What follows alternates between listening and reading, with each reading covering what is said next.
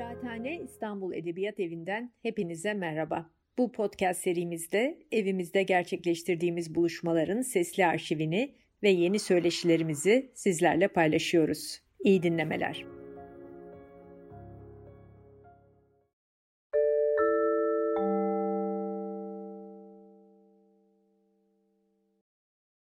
Herkese iyi akşamlar. Ben Deniz Gündoğan İbrişim. Bu akşam Kıraathane Edebiyat Evi'nde çok değerli bir konuğumuz var. Anka Parvulescu. bu yayın aslında İngilizce olacak ve İngilizce devam edecek. o yüzden ben birazdan Anka Parvulescu'yu hem tanıtırken hem de onunla konuşurken İngilizce devam edeceğim. ama alt yazılarımızda siz bu yayını izleyebileceksiniz. now I switch to English uh, after a very brief uh, Turkish introduction. Hello and good evening, everyone. My name is Deniz Gündoğan İbrişim, and today uh, with the Kıraathane Edebiyat Evi, I'm so glad and privileged to host dear Anca Parvulescu from Washington University, St. Louis, uh, my alma mater, so I'm already excited for this event. Uh, hello and welcome, Anca, to our session. Hi, Denise, and thank you so much for this invitation. I'm really thrilled to be in conversation with you and thrilled to see you again and very much look forward to it. Me too, thank you. Um, before we begin uh, with our conversation, um, of course, on comparative literature and world literature, I'd like to offer a very brief introduction to you and to your work, if I may. Um, Anca Parvulescu is the professor of English at Washington University at the Department of English and Comparative Literature. She's the author of Laughter, Notes on a Passion, uh, published by MIT Press. It's also, it has been also published uh, in Turkish as Gülme by Boğaziçi uh, Yayınları. Uh, she has other books, of course, The Traffic in Women's Work, East European Migration and the Making of Europe, published in, uh, by University of Chicago Press, uh, the modern Transylvania across empires, and it will be forthcoming by Cornell University Press. Um, Professor Parvulescu is currently at work on her fourth book, uh, which is very exciting, I think, uh, Modernist Faces, uh, Physiognomy and Facial Form, uh, prompted by recent debates about facial recognition technology and masking during the COVID-19 pandemic. Uh, this book traces a cultural history of the face. So I think we're very much looking forward to this uh, publication as well. Uh, she also co-authored uh, creolizing again the uh, modern uh, Transylvania across empires with uh, Manuela Boatcă, and it, again it will be forthcoming by Cornell University Press. And this book especially places uh, Transylvania in interrelated debates in world literature, uh, world history, and world system analysis. And I think it also it will also tie uh, to our conversation today, hopefully, um, so we can also maybe talk about this um, really amazing project as well. Uh, Professor Parvulescu's articles have been published in PMLA, New Literary History, critical inquiry, literature compass, interventions, and so on and so forth. And most recently, she has been at work on a cluster of articles on the history of literary comparativism. Uh, basically, Istanbul, capital of comparative literature, uh, has been recently published. And today we'll be uh, talking about the stakes of this article uh, and your intervention, basically, Anca. Uh, and lastly, uh, her recent course is the first modern novel, a survey of novels considered the first modern novel around the world, uh, from India, from Japan, from Romania, uh, from uh, China. Uh, you're dealing with the idea of the first modern novel, and I wish I could take the class with you this semester or the following semesters. Uh, and now, without further ado, I'd like to once again welcome you to our conversation and maybe start with my large question, very larger question on uh, world literature, and then maybe uh, go to uh, the stakes of comparative literature, the uh, especially Istanbul narrative that you've been uh, working on for so long. So my uh, maybe first question as, as just opening up the conversation a bit, um, you know, the concept of world literature has been much uh, pres present in the discipline of uh, comparative literature uh, since the early 19th centuries. Uh, but somehow, and you also talk about this a lot, uh, somehow it has uh, remained marginalized until the 1990s, basically, and the early 2000s. until the end of the Cold War, let's say, and the emergence of maybe globalization studies at large. Uh, and elsewhere, you mentioned, for example, uh, the return to world literature has triggered a shift to world history, especially the history of world empires. So I'd like to uh, begin with this uh, shift and uh, what might be the significance of this shift uh, with regards to, of course, methodologies uh, and mythologies of comparison and comparative literature at large. So why there was this kind of shift, basically, uh, just for the, you know, opening up the conversation. Great, um, and thank you so much for that very generous uh, uh, introduction. I, I hope uh, my my remarks can li live up to it. Um, and yes, this this is a really um, interesting and productive question to begin with. Um, I'll start by saying that, you know, one of the most enduring nodes of interdisciplinarity in literary studies has been with history, right? We say we study literature in relation to history and against, against the background of history. Now, for a long time, that has meant national history, right? Uh, French literature in relation to French history, Turkish literature in relation to Turkish history, Japanese literature in relation to Japanese history, and so on and so forth. But in, in, in more recent years, uh, literary studies has more and more turned to the concept of world history, right? So one of the recent really influential interventions has been made by um, Shumei Shih, who is the current president of the American Comparative Literature Association, in an essay titled um, Comparison as Relation, right? And what, what Shumei means by relation is relation in world history, right? So we've seen a shift from kind of nationalist historiographies to um, the, the subfield within history uh, of uh, world history. And one of the consequences of this shift uh, has been that scholars have started to pay more attention to the comparative history of empires. So one, one kind of subfield within world history is the comparative history of empires. Uh, with a few nuances there. Uh, the temporality of, of such studies has shifted to the longue durée, right? So the comparative history of empires in a, in a longer temporality. Uh, and scholars have started to, to pay attention to um, relations between empires, like tensions between empires, and really kind of a force field of power between empires.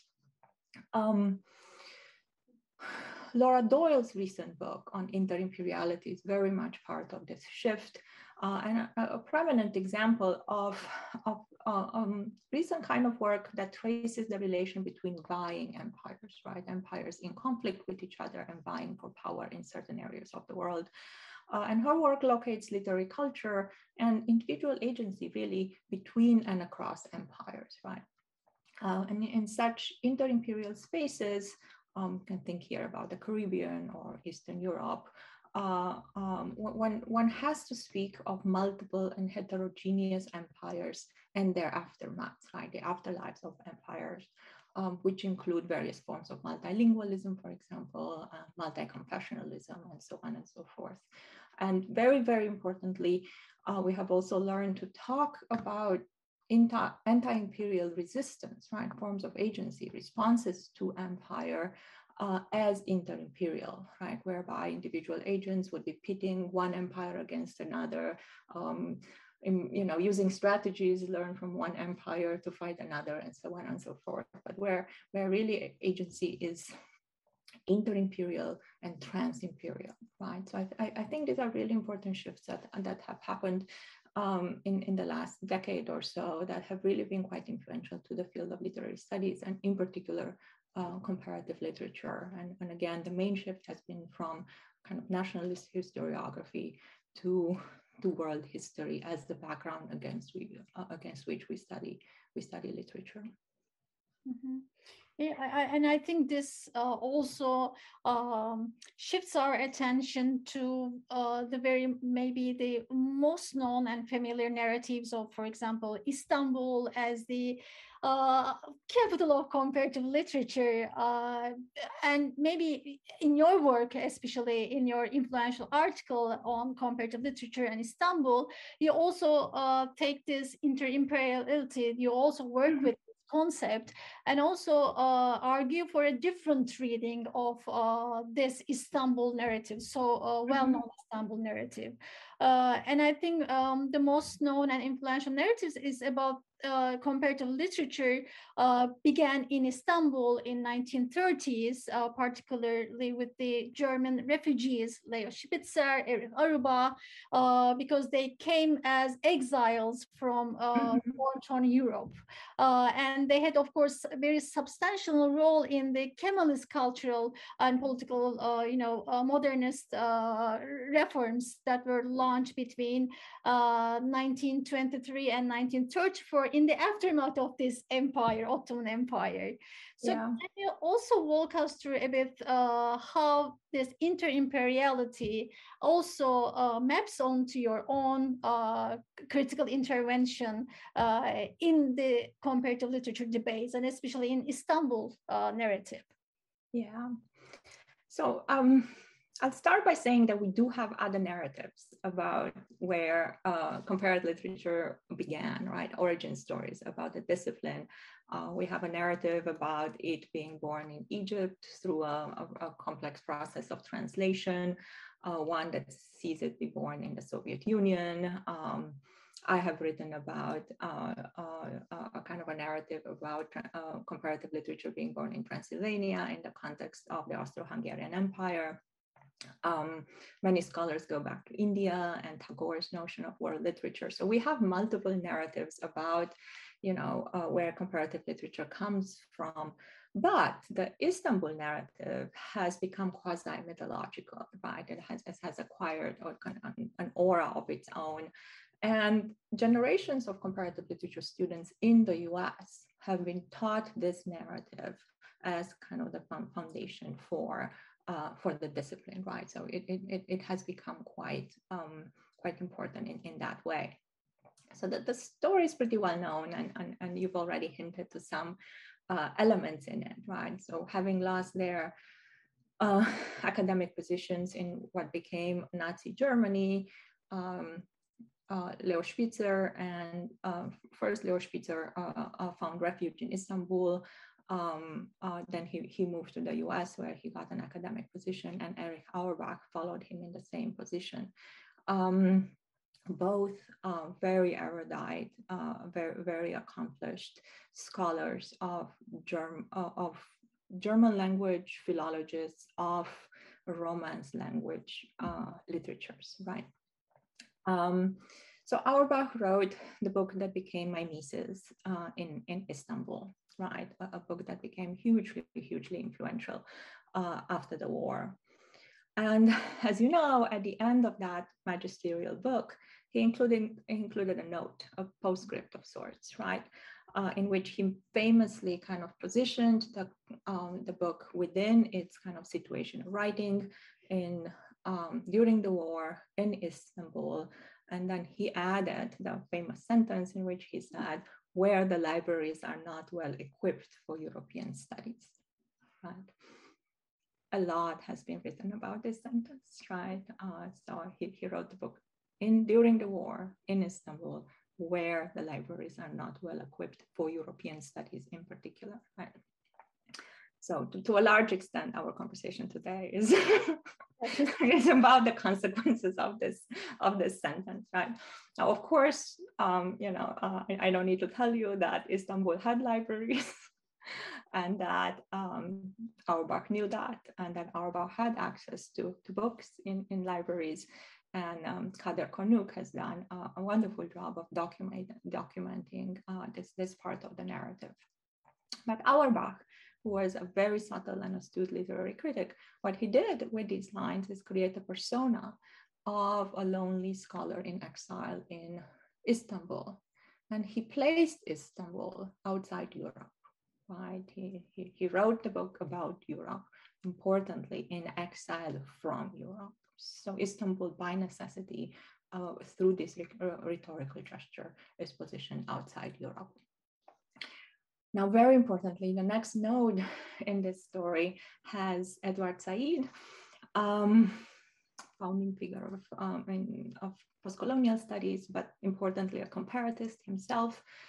Um, he picks up the idea of uh, the non-European genesis of mimesis.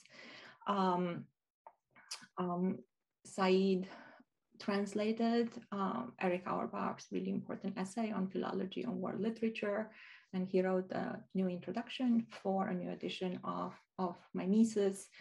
Um, very, very interested in the figure of exile, of exile and finds in Auerbach an exemplary, uh, exemplary um, exile, right? Importantly for Said too, or, or rather for Said, um, perhaps more than for Auerbach, um, Auerbach in Istanbul is in what Said called Oriental exile. Mm-hmm. Right? Um, Said deeply admired Auerbach. Um, he was um, invested in, in the philological method that um, Auerbach uh, developed. Um, Said wrote a book on beginnings in which he was in dialogue with, uh, with Auerbach.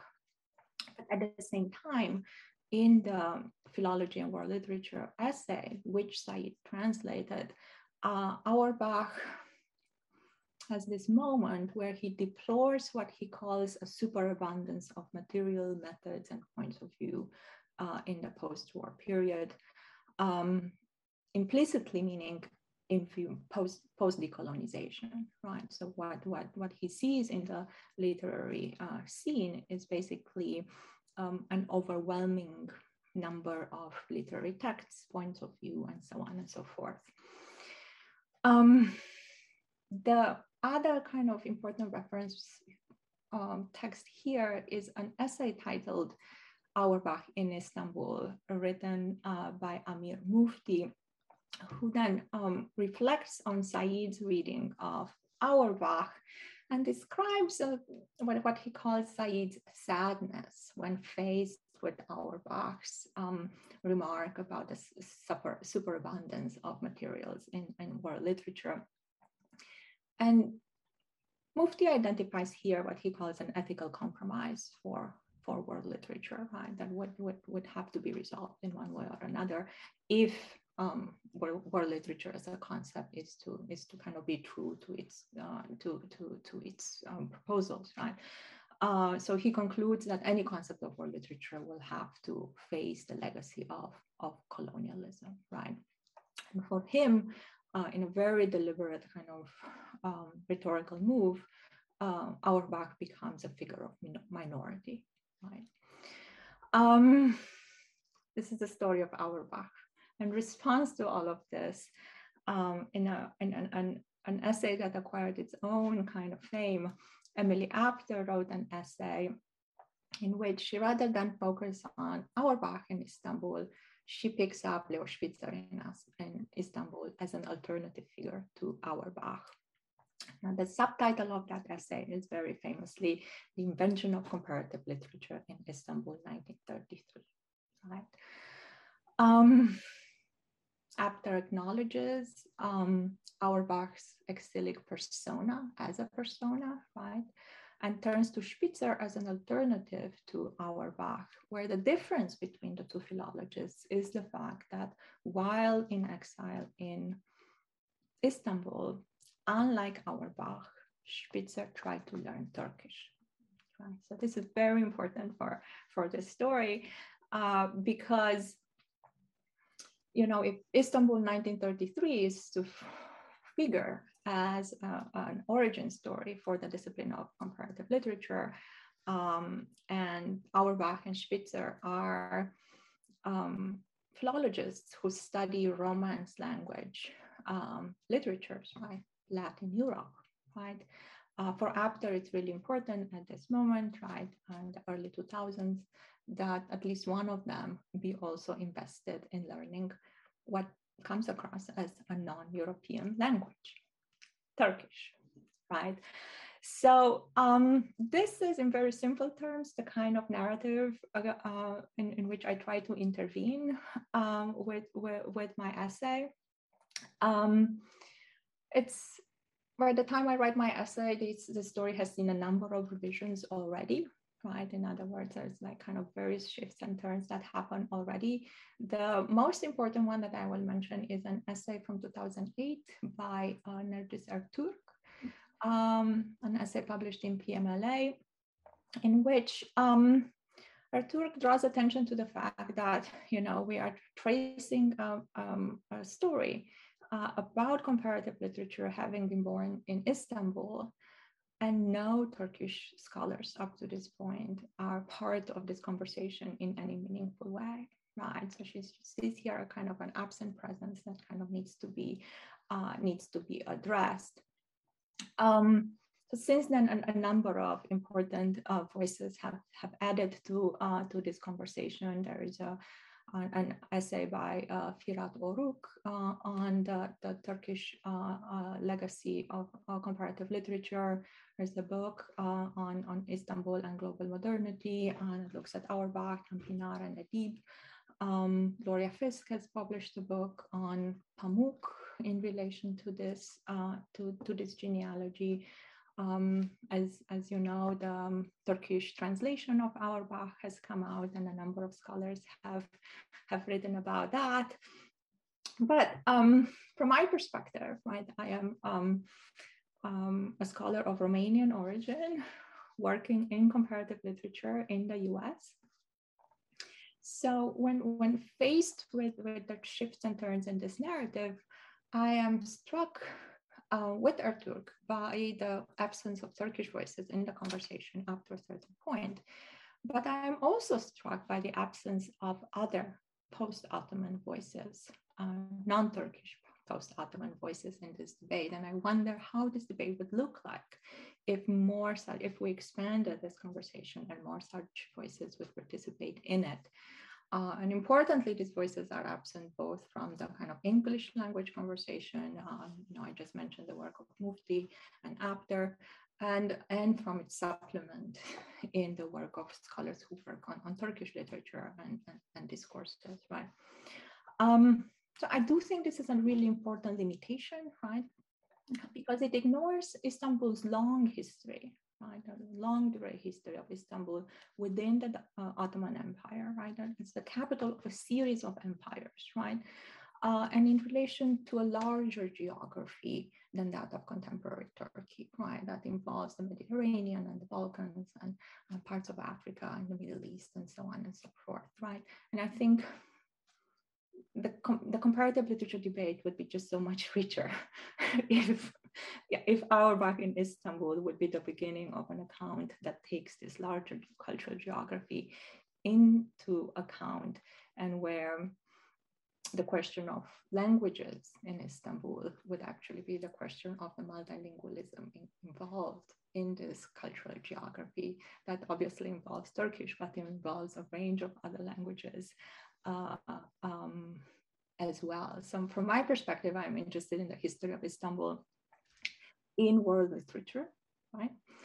Um, not only as one of the places for the enactment of uh, European Orientalism, right? This is Edward Said's Uh, uh, uh, account, and subsequent European style modernization, right? This is the moment in 1930s and the Kemalist reforms, but simultaneously, right? And, and Istanbul is these things at the same time, so it's not it's not that I want to say it's this, not this, right?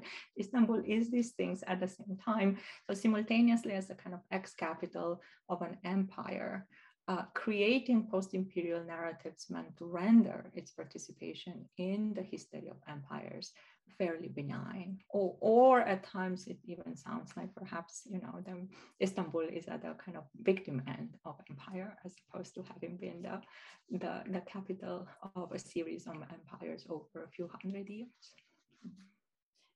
That's that's really uh, wonderful to see how you situate Istanbul within these multiple uh, departure points that we should be already thinking about. And um, before maybe coming to your own, you know, critical intervention and seeing Istanbul as post-imperial city, uh, through Pamuk, for example, and through other writers, Istrati uh, in particular, I have also my sense of you know uneasiness for a long time.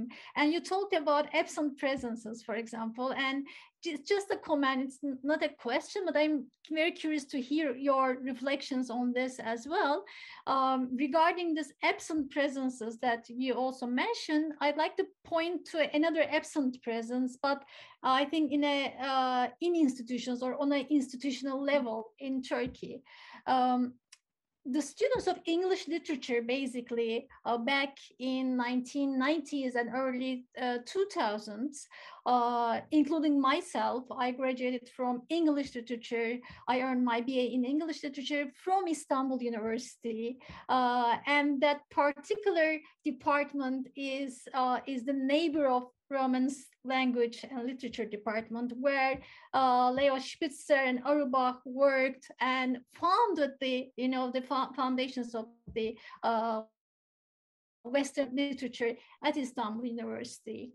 But interestingly, um, during my BA, during my studies, uh, that uh, period, 1990s, uh, there was not a single mention of Auerbach uh, nor any discussion related to Leo Spitzer, any discussion again related to this huge legacy uh, of these German exiles uh, founding this uh, Western uh, languages and literatures uh, department, basically uh, preparing the curriculum and so on and so forth. so basically, there was another kind of silence, mm-hmm. and only maybe by the start of maybe 2010s uh, we started to talk about comparative literature in Turkey, comparative literature in Istanbul. And now, as you mentioned with the uh, recent translation of Mimesis, uh, there has been a revival. There has been a, return to uh, the stakes of comparative literature in Istanbul, the stakes of world literature, and trying to situate Turkish literature as world literature now. Uh, there's kind of a boom and kind of a revival uh, for the past maybe two and two years or so. But that uh, moment of silence and maybe that moment of gap, I'm still struggling uh, through it. I'm still trying to figure it out why we didn't have any access. We did have uh, the uh, photographs of Halide Edip Adıvar and uh, Auerbach next to each other, but we just weave them as you know figures, and we didn't have any slight idea of uh, who Auerbach was and uh, why he wrote Mimesis and so on and so forth. I don't know. Uh, it's not a question, just a comment, yeah. but just I want. I'm curious about your reflections uh, with regard to this kind of institutional silence. Yeah. So yeah, I think that's fascinating in, in, in, itself as a, as a kind of a supplement, supplement story here. Um, I think we need better accounts of what we call, you know, sociology of, in, of institutions that kind of traces the, the history of these institutions and, and, and the work that they're invested in doing. And, you know, um, educational institutions, universities are founded to support the work of the nation state. And, you know, uh, and as such, they were invested in certain narratives uh, and less invested in others. So, you know, I, just kind of um, you know, one of my interests is in multilingualism. So one of the things that I try to do is sift a very multilingual space into a monolingual space. Mm-hmm. And as such, that, that's in itself a kind of a process that produces a, a certain history that's that's attached to it, right? And, and and as such, comparative literature um, as a discipline, right, can can disrupt that. And the idea that one would place these histories in a, in a broader context that perhaps would put some question marks next to certain nodes in nationalist historiography, I think that that yeah that that was avoided for a long time. Right? But uh, I think a focus on institutions and the work they they did historically and the work the work they continue to do, especially educational institutions vis-a-vis canon formation, right? I think that's that's that's very important, and I think you know, we also have canons of world literature, so th- those need to be interrogated as well. So it's and it's the same institutions that support or don't support those new canons. So I think that this is just a kind of a it needs to be a continuous kind of interrogation on our part. Mm-hmm. I think, yeah, ex- exactly. And I think maybe this also ties back to Mufti's comment that any concept of world literature or culture must comfort the legacy of colonialism, imperialism, uh, neo-colonialism, or so on and so forth. I think, and it's it, it's it's it's a continuous process. It's it's it's you it's you cannot pin it down. I I think at some point, and and you argue that in fact in your uh, that influential piece on comparative literature and istanbul. And you also argue that in istanbul uh, this means that placing world literature in relation to world history and comforting the history of Ottoman Empire. And I think you also uh, suggest a kind of a particular exercise for this, a kind of a new mindset for uh, cultural and literary scholars for developing uh, methodologies in dialogue with Ottoman historiography, Ottoman, uh, again, uh, literary historiography and so on and so forth. Uh, mm-hmm. Can also maybe, you know, uh, elaborate on this and walk us through this uh, exercise, really, maybe some, I don't know, tangible aspects of it, going to archives maybe, or what do you suggest about that?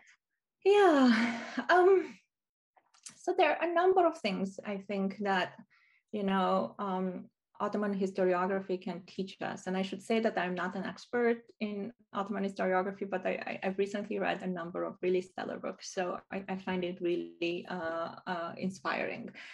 Um, and I should also say, speaking of my own education, that you know um, the, the history of the Ottoman Empire that I learned growing up in Romania was very reductive as well, right? And it was a kind of a history of like um, just unilateral oppression, and Romanians tried for centuries to get out of uh, of um, you know the, the, word Ottoman and Turkish was used kind of synonymously uh, out of uh, imperial yoke. And find you know it, it was a, a, story about the Romanian nation kind of for a few centuries trying to kind of be act, uh, actualized right and against a number of imperial formations right? And the Ottoman Empire was one of those um, but we didn't learn about, say, the multilingualism that um, the Ottoman Empire cultivated, or we didn't learn about the fact that you know the Ottoman Empire was tolerant when it came to religions at the time when like you know other empires were not, and so on and so forth. Nor did we learn about say the kind of inter-imperial force field in which often um, you know, say in, in, in, this region of the world, in, in Eastern Europe, you know, the Ottoman Empire and the Habsburg Empire were often kind of posited as, as, as, as, as in conflict. Uh, and at different points, like different agents kind of preferred one over the other because the, the choice in these regions of the world was only what empire will dominate you or not, not whether you, you could escape any of them, right?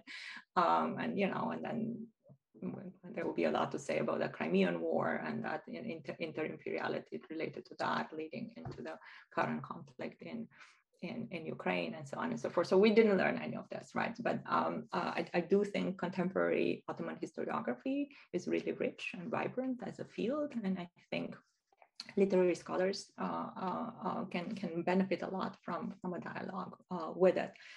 Um, so a few things that um, inspire me. Um, there's really good work being done, for example, on built environment, um, in particular mosques in Bosnia and Herzegovina, and vis-a-vis the history of Ottoman Empire. Piro Rexhepi is doing a lot of really interesting work on that and kind of working with a longue durée of, of the Ottoman Empire to kind of um, reveal uh, the uh, kind of in, inter-imperial phase of, force field in uh, in regions that are today Bosnia Herzegovina. Very interesting work being done on Albania, right? Um, Milos Jovanovic, he's a um, historian at uh, UCLA, has done really important work on um, the post-Ottoman history of Serbia. And you know, he, he too studies uh, built environment and like has, has looked at the history of a number of buildings uh, in, uh, in Belgrade. Um, importantly, the university building was um, built with money that came from Wallachia, which was at that time an Ottoman principality, and was built uh, with labor with wealth extracted from enslaved labor. Mm-hmm right? So just histories we've never heard of that I, I, think are quite important to tell, right? And that, that building became the, you know, the University of Belgrade and educated like generations of scholars, uh, but it's fully embedded in this longer history of, um, of the Ottoman Empire, of like these regions having relations among each other, and um, histories of labor that, that we don't tell, uh, including forced labor. Um, I already mentioned um, debates about multilingualism that I think could uh, could benefit quite a bit from. Um, you know, um, I I understand that Ottoman historiography is one of the most polyglot fields, so one has to speak a number of languages to be a historian of the Ottoman Empire. Uh, but that that that is should should tell us quite a bit about uh, the, the multilingualism at stake in these regions of the world that, that are post-Ottoman uh, in, the, uh, in the longue durée. And really what, what would interest me here, so say, as a supplement to Emily Apter's argument about learn, uh, Spitzer learning Turkish is just the fact that, as, as you know, Istanbul was a profoundly multilingual city. So I'm, I'm like really intrigued by the question of, so why didn't Auerbach and Spitzer learn some of the other languages of Istanbul, right? These are deeply erudite polyglot uh, philologists. They speak 10 languages. They're in a profoundly polyglot city, right? Um, so uh, for me, that's equally important. Like, why, why didn't he, why, why didn't Auerbach, why didn't Auerbach have the curiosity to learn Armenian, right? uh, so uh, um, I, th- I, think questions like this can kind of uh, disrupt a little bit the, the stories we, we, we normally tell. And in particular, the kind of uh, um, legacies we inherit again from the institutions you mentioned in terms of you know the, the um, histories that that kind of got sedimented. In, in, in importantly histories of, of the nation right? That the nations that came out of these inter-imperial histories right? And then I, will mention i already um, uh, hinted at it but I, I, wrote, I recently wrote an article and now I'm developing it in a, into a broader project about enslavement in former Ottoman provinces. Uh, and I'm particularly interested in the enslavement of Roma populations in Moldova and Wallachia, both of them um, Ottoman um, um, principalities for quite some time, some three, three four hundred years. Um, this was state-sponsored enslavement. Um, um, the, the wealth that uh, was produced through unremunerated uh, labor largely went to Istanbul. Um, it likely translated into built environment, right?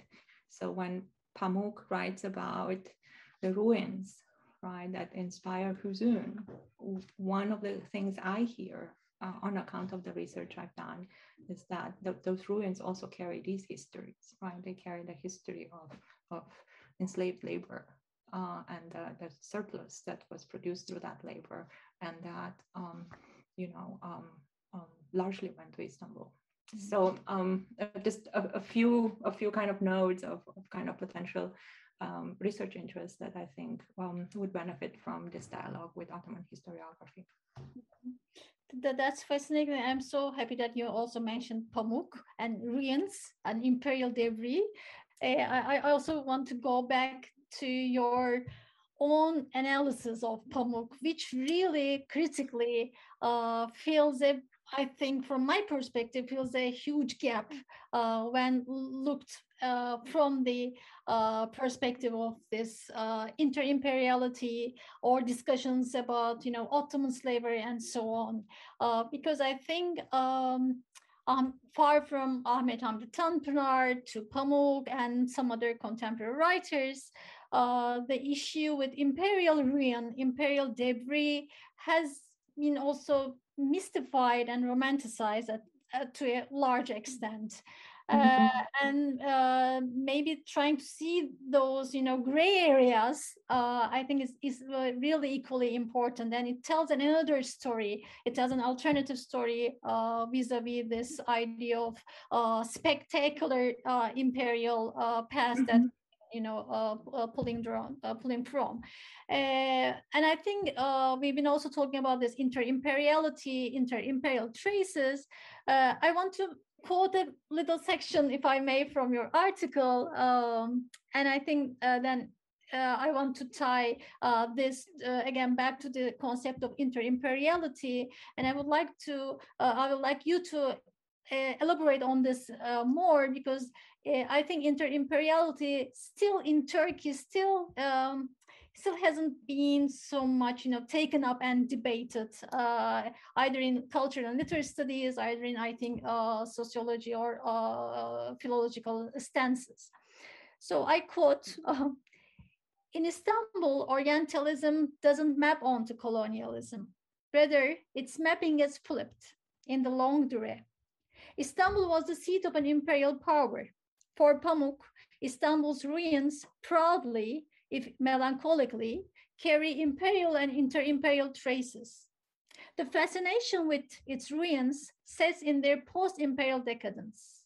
One rarely finds this Istanbul acknowledged and or represented in the comparative literature narrative, end quote.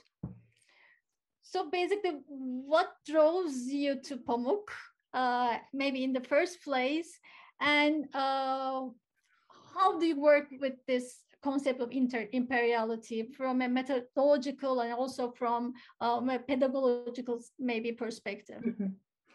Yeah, so I should say that my my um, turn to Pamuk was really kind of um, motivated by, by what I thought initially was a coincidence, but then I realized was not a coincidence. The coincidence of him writing a memoir about Istanbul and invoking a number of figures in the comparative literature debate at the same time as this debate was unfolding in the US.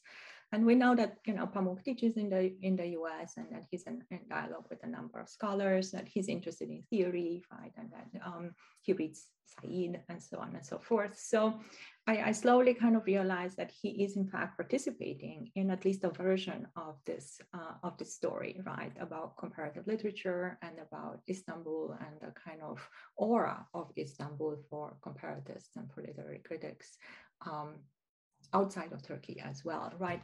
So I my project turned into a kind of an exercise in trying to place these two conversations in dialogue. On the one hand, uh, the uh, what what I, I, took to be the narrative about comparative literature being born in Istanbul, and on the other, um, a memoir by Orhan Pamuk mm-hmm. about Istanbul that invokes a number of literary figures and literary histories and so on and so forth. And again, uh, whose publication kind of largely coincides with some of the texts being produced in the comparative literature debate. Now, of course, Pamuk is not um, you know, an academic uh, in the same sense uh, that, you know, um, I am, right? And he, he's primarily a writer, but I, I think he he's very much a theorist of, of sorts, right? So that that that that is where I would I I I, I, I try to place him in, in, in this kind of theoretical debate. So I discovered in Pamuk, in I should say Maureen Freely's translation, right? And I think that's that's quite important, and we can return to that. Something that I thought was largely missing uh, in the comparative literature debate on Istanbul, right? Um, I discovered there like what seemed to be clearly a post-imperial city, right? Um, suffused with a particular affect, right? Uh, in, in Turkish, I hope I'm saying that right. Um, imperfectly translated and sometimes left untranslated by Freely uh, as melancholy. Right? Um, I, I, saw in that book, in Pamuk's memoir, uh, um, a writer tied at the level of affect, right, uh, to a city, um, uh, to Istanbul's ruins, right, uh, and, and breathing what he, he described as a kind of an end of empire melancholy, right? Um, after the Ottoman, Empire collapses, according to um, Pamuk, and I think this is really important and it resonates with, with a number of other things, the world largely forgot about Istanbul. Right? Um, the, the city lost um, what used to be its imperial cultural capital, right? And, and Pamuk, and again, at the level of Afra, or rather his text, is, is trying to compensate for that. It's trying to, to kind of resuscitate Istanbul out of this uh, post-imperial situation, right? Um, you already mentioned these lines, but I, I, was deeply struck by some sentences in the memoir where Pamuk repeats a few times that uh, we, that is we, we, we Turkish people, um, have never been a Western colony, right? And he compares Istanbul to cities like Delhi uh, to the disadvantage of the latter, right? In other words, the, Istanbul is the seat of a great civilization, uh, and the implication is unlike unlike Delhi. Um, the conclusion is that in, in Istanbul, Orientalism does not map onto colonialism, like in the case of uh, British colonialism in India. Rather, um, um, in the longue durée, Istanbul was the seat of a series of um, glorious empires, right? And the, the, the, ruins, right? And as we go back to built environment, right? Um, melancholically carry traces of these uh, uh, of this imperial past, right? um, there's a kind of a sense of a fascination, what seems to be like post-imperial decadence, right? And um, I'm reminded of work other scholars do, say on Portugal in, in, in that uh, in that sense, right? A kind of a, a, a, past empire whose present doesn't quite translate into the kind of power that other empires kind of uh, kept in the, in the in the long run, right?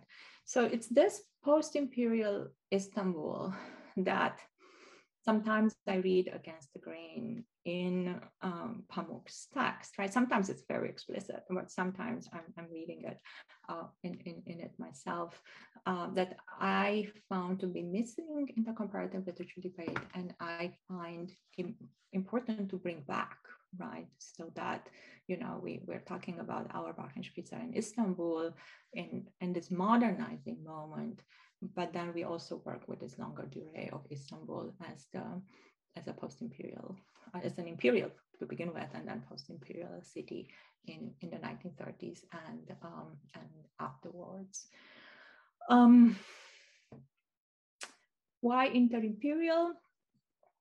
Um, again, here I'm in dialogue with Laura Doyle, and she explicitly describes what she calls the inter-imperial method, uh, which challenges scholars to look not only as we usually do at European cores and European peripheries, right, which is a kind of an account we inherit from world systems analysis, but rather at a series of such cores and peripheries around the world. And she invokes Ottoman cores and peripheries, Chinese cores and peripheries, Russian cores and peripheries. So the, the world system is really made up of a series of such cores and peripheries uh, around the number of empires, which then uh, have relations among themselves. And that's what we call in, uh, inter-imperiality. Um, again, these, the, these histories produce um, inter-imperial positionalities, right? In other words, one would have to position oneself in relation to uh, multiple empires and their conflicts and forms of forms of agency, and, and that's quite important, right? Um, so most immediately, what that means for this narrative is that, you know, when Pamuk documents the travels of various French authors to Istanbul, right, and we know this to be a leitmotif, and everybody's fascinated by this. Flaubert went to Istanbul and said this, right? Um, what, what one has there is an inter-imperial encounter, right?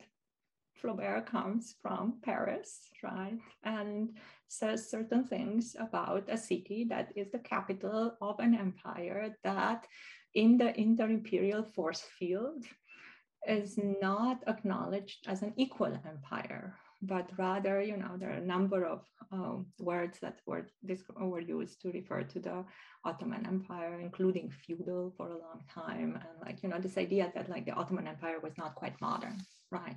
Uh, at the time when, you know, say the British Empire and the French empires were like fully modernized, right? So that already is an inter-imperial um, uh, encounter uh, to, to me, right? Um, but what I'm interested in is like the an, an, an, alternative account that instead of focusing forever on you know british empire ottoman empire french empire ottoman empire to some extent russian empire ottoman empire. I, am interested in what happens when post-ottoman subjects come to paris. What do they see when they look at the ruins right um, of, of you know the ruined um, Pasha, the Pasha's old old mm-hmm. habitats, right?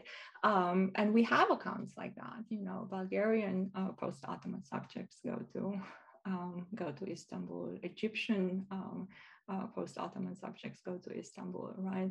Uh, so, but we, we, we, rarely focus on that, right? Uh, and, and that would be a, a kind of a, an, another angle into what the inter-imperial method could could bring to this conversation. Mm-hmm.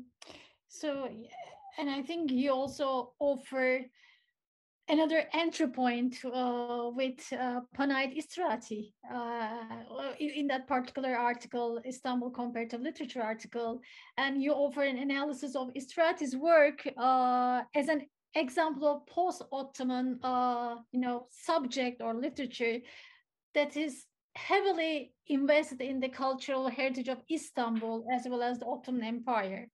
So again, uh, can you walk us through uh, the you know the way you juxtapose Pamuk and Istrati, and maybe the way they feed of each other, they inform each other, and maybe just maybe the opposite, vice versa, and yeah. So my starting point there is, um, or, or rather, the kind of uh, arc between um, Istrati and Is and um, Pamuk is again Auerbach, right? And the fact that um, you know, for Auerbach and Spitzer, they, they consider that their area of interest was, um, you know, the cultural purview of Romance languages and literatures, right? Um, Edward Said explicitly refers to this field of study as Romania. Right? So when he glosses uh, Auerbach's philology and world literature essay, what he sees in those lines uh, where Auerbach is deploring the overabundance of literatures um, is under the sentence that Said uses is Romania is under threat, right? Those of us born in Romania, when we read that, we're like, Romania is under threat. and then you realize that, oh no, it's not your Romania that's being invoked. uh, it's it's it's Latin Europe and Latin Christendom, right? Uh, a, certain notion of Latinity, European Latinity that is being invoked, and that's called Romanian, right? Now, importantly, Romanian language is a Romance language, uh, or so we would like to believe. Um, but the Romanian, Romanian language is kind of listed in the, you know, Auerbach also wrote the textbook for uh, Romance language, uh, um, uh, for the study of Romance language literatures, uh, cultural languages and literatures for Turkish students while he was in Istanbul, right? So he lists Romanian as one of the, the languages, but then he like dismisses it really quickly and kind of moves on because it's kind of, um, it developed late and in, in a kind of um, um, not not in a Latin and not in a Christian, uh, as in like Western Christian uh, context, right? So what interests me is this idea that we have Romance language philologists in Turkey, and which would have been an occasion for them to consider the, the, the legacy of Romania, Romance language philology as it cross-pollinated with Turkey in the Balkans, right? But it's fully a missed opportunity for them, right? So then my, my return to a figure like Panait Istrati is really an invitation to kind of uh, probe that node, right? To kind of ask, okay, so if, if the focus here is on Romance language philology as it cross pollinates with the history of um, Turkey. And I'm sure you know that the Balkans were referred for a long time as Turkey in Europe, right?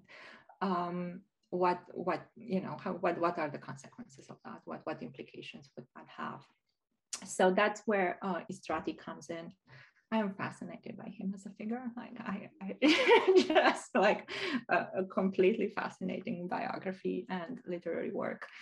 Um, I do think of it as a kind of like the gesture there in my essay is really kind of to offer a kind of a contrapuntal um, entry point into the contemporary uh, literature debate. And as such, it's, it's, a bit disjunctive, right? He, he's an earlier uh, uh, writer. Um, I do think he belongs to um, what I would call the cultural geography of the post-Ottoman Balkans, right, and the Mediterranean more, more broadly conceived, right. Um, was born on, on um, the city of Brăila, it's in today's Romania. Um, the city of Brăila was an Ottoman port for some 300 years. The city itself, like really, really fascinating history. There are a few Ottoman histories of Brăila, but not that many. Um, as a port, uh, Brăila facilitated the transport of food from the Balkans to Istanbul.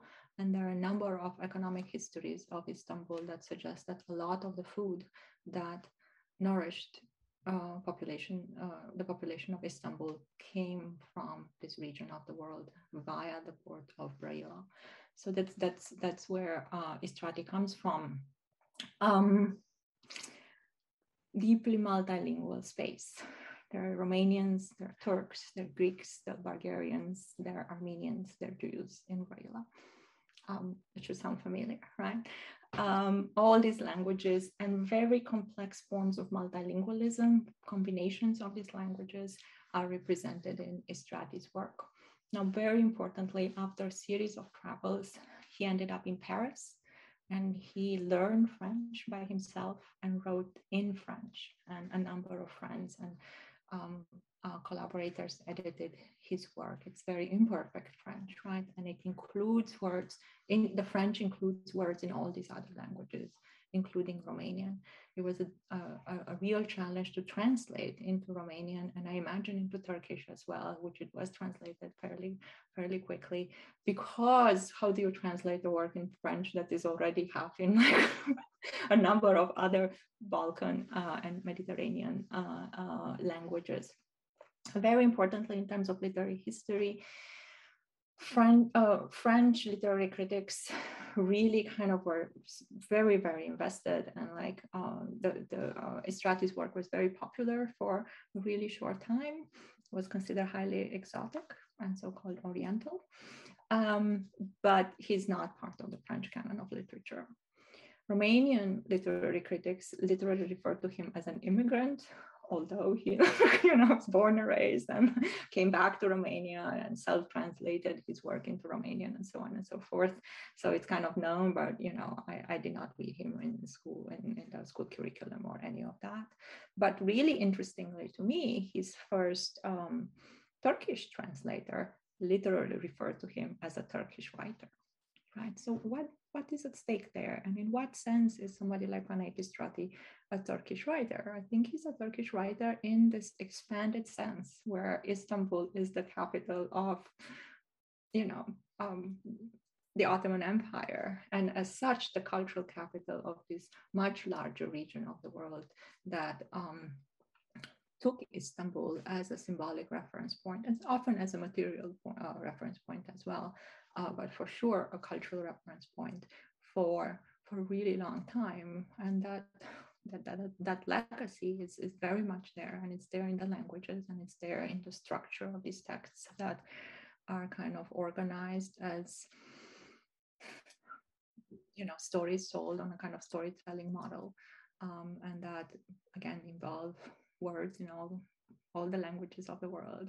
Uh, there's a certain kind of sex and gender system that that's at work there that again should resonate with um, with the kind of broader history of Istanbul and so on and so forth. So um, that's what takes me to Istrati, and I'm really kind of proposing him as a kind of a um, case study, right, into what uh, Auerbach in Istanbul as a narrative would be like if Istanbul would be um, kind of um, a keyword into or an entry point into this broader cultural geography. I think that's a that's a very very important intervention because uh, also Istrati has been really praised in Turkish literature as well. But as you mentioned, the first uh, translator who is a very prominent figure, who was a very prominent figure, Yaşar Nabi Nayır, uh, he referred um, Istrati as Turkish and Mediterranean writers. So I, think you're right to say that this is a kind of expanded Mediterranean kind of viewpoint that encom encompasses uh, Istanbul at some point. But uh, and and uh, other uh, major literary critics, Turkish literary critics, for example, Feridun Andaç, uh, again locates uh, Istrati uh, in terms of his very magnificent portrayal of Mediterranean topographies, dreamlike uh, Mediterranean cartographies and characters, and place him uh, within Mediterranean modernism. And you also mentioned, in, I think, in your uh, work. But I think, again, I don't know, I'm, I'm struck by another kind of silence here because also uh, Yaşar Nabi was born in Üsküp for example, uh, uh, again, the Ottoman territory or post-Ottoman territory. Uh, and he began his education in Üsküp, Skopje, and continued in Istanbul. Uh, but again, overtly, explicitly or implicitly, um, Yaşar Nabi Nayır and all, also the other uh, Turkish critics, contemporary critics, um, they don't they didn't mention this ambivalent relationship to Ottoman's empire cultural geography. Still, there's this, I don't know, still there's a silence being played here, I think. So uh, I'll read to you exactly what he says about Istrati. He says, a Turkish writer telling us about the life of a country not so far away, not foreign at all, that once shared our fate he felt, thought, and told stories much as we do. Right. So I take that when he says that once shared our fate, mm-hmm. that's a euphemism for the Ottoman Empire. And I do think we have a lot of euphemistic language that kind of, you know, doesn't call an empire an empire, but rather says people shared our fate. And it's not foreign, it feels like us. but I, I and I, I do think that's an interesting symptom to kind of you know as literary critics to kind of think about. But I, I think there's a lot of kind of euphemistic language that camouflages the language of the language of empire. Exactly and that's why we need to talk more about this inter-imperial you know relations and how they map onto the uh, aftermath or afterlives of empire. Uh, and also i think towards the end of uh, Istanbul Capital of Comparative Literature, you um, focus on the post-Ottoman Balkans and you claim that, and I think this is a very important claim, again, I'm quoting you, we attempt to rewrite our origins. And this essay has argued for a further rewriting, restaging of comparative literature, Istanbul as a post-imperial city.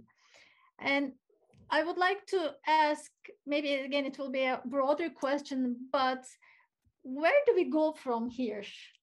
And uh, you mentioned, you know, some uh, methodological and pedagogical uh, strategies uh, for literary scholars for us to follow or to create, uh, to intervene in. Uh, but what kind of comparatives are we now from here? And you know, a kind of a future projection, maybe. yeah. Um, I mean, I wish I knew.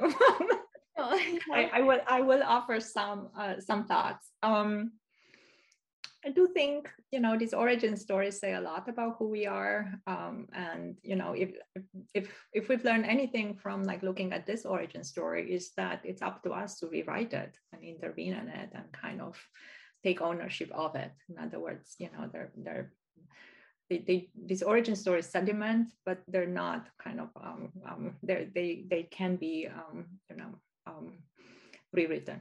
Uh, so uh, I'll start there. Um,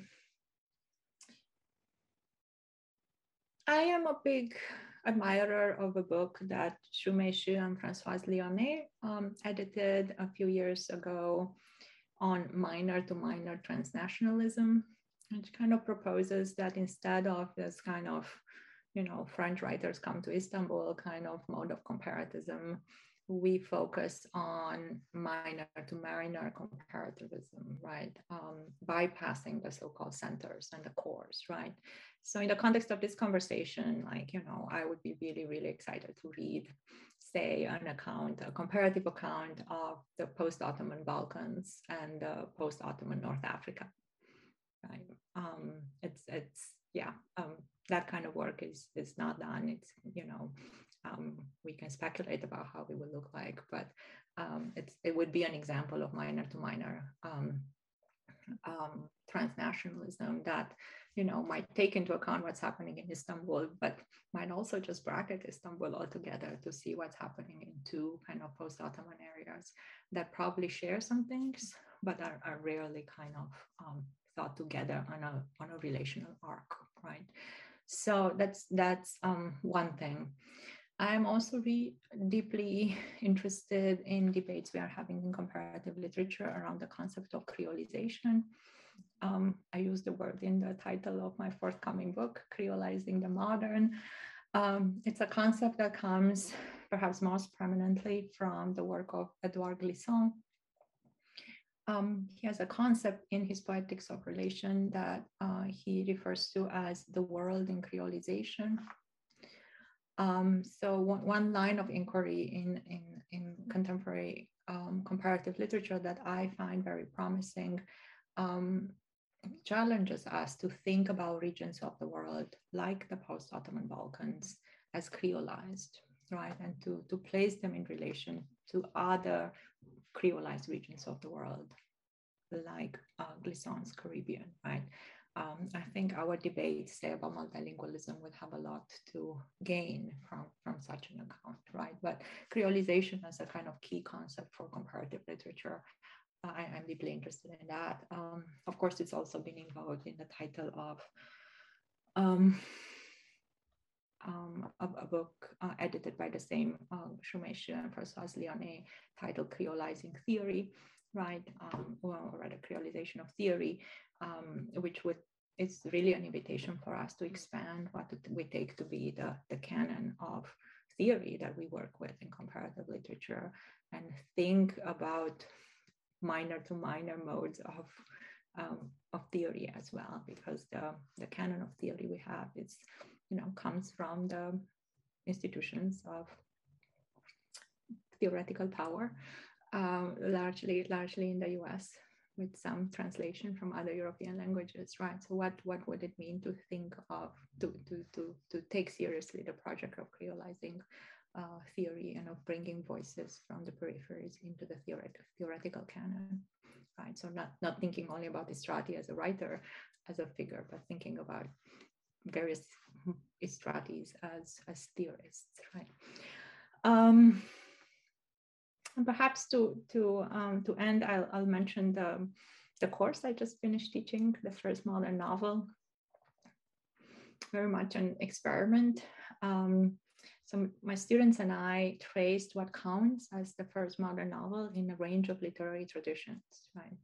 So we looked at the first um, Japanese novel, modern novel, the first um, modern novel in Arabic, um, the first modern novel in India, um, the first African American novel, which we read as the first modern American novel.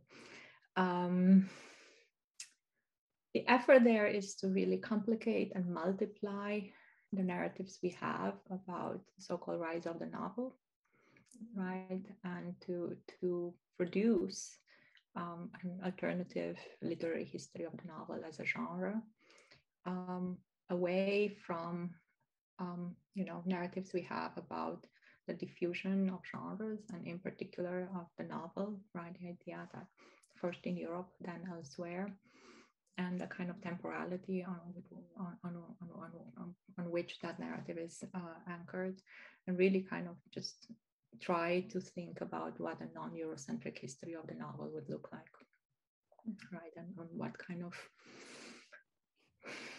durée would we work with in order to uh, challenge the, um, the rise of the novel narrative, right? So um, a, a, few projects there that I, I, am I am personally invested in, uh, but um, I, I have faith in people. You know, there, there's a lot of exciting work out there, and I yeah, people are creative. So I I, I think um, comparativism very much has a has an exciting future. Thank you for saying that because you knew my faith as well. Uh, and as a uh, as your former uh, PhD student, I always appreciated the way you structured your classes uh, within and from this uh, either creolization, either you know decolonization uh, processes, uh, and really makes vis- make visible either minor to minor comparatism, south to south, and which I think we've been all uh, invested in as literary scholars and trying to uh, make it uh, more visible vis-a-vis this you know very Western centric and Eurocentric ways of researching and teaching. And it's also it's i think ties back to our uh, curriculum and the way we create our syllabus uh, so, so, yeah and there, there yeah. there's more to do but i think uh, i have faith too and uh, and this whole this whole conversation really really refreshed me uh, uh, with regards to the stakes of comparative literature stakes uh, of world literature at this very precarious moment in fact we are facing pandemic we are facing you know uh, climate crisis we are facing war ukrainian war and so forth uh, maybe my very last and you know um, remark conclusion question and remark would be uh, how does comparison and comparative literature uh, bear witness to to the to the very precarious moment very uh, the moment uh, the moment we are in? Uh, what do you think? Yeah um so well, there's always the risk of kind of um, kind of claiming to occupy um, a more heroic position than we can hope to occupy. Um, but I do think there is a modest claim we can make. Um, I've been thinking about this in relation to the um, war in Ukraine. Um, the book I just finished writing, it's, it's, it's on Transylvania as a kind of region of the world that is very much um, multilingual and multi-confessional and, and inter-imperial. Um, and it's often considered an alternative um, um, origin space for comparative literature because the first uh, journal of comparative literature um, appeared there. But I've been thinking about the fact that Western Ukraine um, is very, very much like Transylvania and has a very similar history uh, and has been like part of the Habsburg Empire and the Polish Empire and the Russian Empire and the Austro-Hungarian Empire and different, you know, not in the same configuration throughout, right? They're a profoundly multilingual region of the world. Um, and the war we are witnessing is very much a war about the line separating Europe from the so-called East, right? Where is that line? And we've had many wars about that, right? Um, you know, Europe and the East, the Occident, the Orient, right? Western Christianity from Eastern Christianity and Islam, where Eastern Christianity and Islam are kind of grouped together. And the line separating Europe has often separated Western Christianity from um, the so-called Eastern religions, right? And this line has a convoluted history, a long and convoluted history. And I do think it's our job, precarious as it is, to trace this history and hope that our work resonates, right? On a temporality that might be longer than we would want it to be. In other words, we might not, our voice might not resonate, resonate in immediately in the middle of a war, but we can only work with the assumption that there is a different temporality on which it might resonate. And it's our job to tell the stories. Mm-hmm. Thank you. Thanks so much, Anca. Really, it was has been so insightful, so refreshing, and so informative. Really, thank thank you so much for your time, uh, for your insight, for your input. Uh, it was my really uh, pleasure and privilege to uh, talk to you and host you here. Thank you. Thank you, Denise. I really appreciate it, and I really enjoyed our conversation. And I, I just have to say that, you know, it's one of the privileges of this career that one um, gets to work with people like you who, who then become, um, you know, they who, who, who then come to host conversations like this and invite invite me to come back to be in conversation with you. It's I, I can hardly think of a of a of a kind of a higher pleasure and higher honor. Thank you. Thank you. I hope to see you soon at some point, maybe in Istanbul or some other you know world cities. yeah, I, am sure our our paths will will cross. Thanks. Thank you for everyone uh, watching this, and bye for now.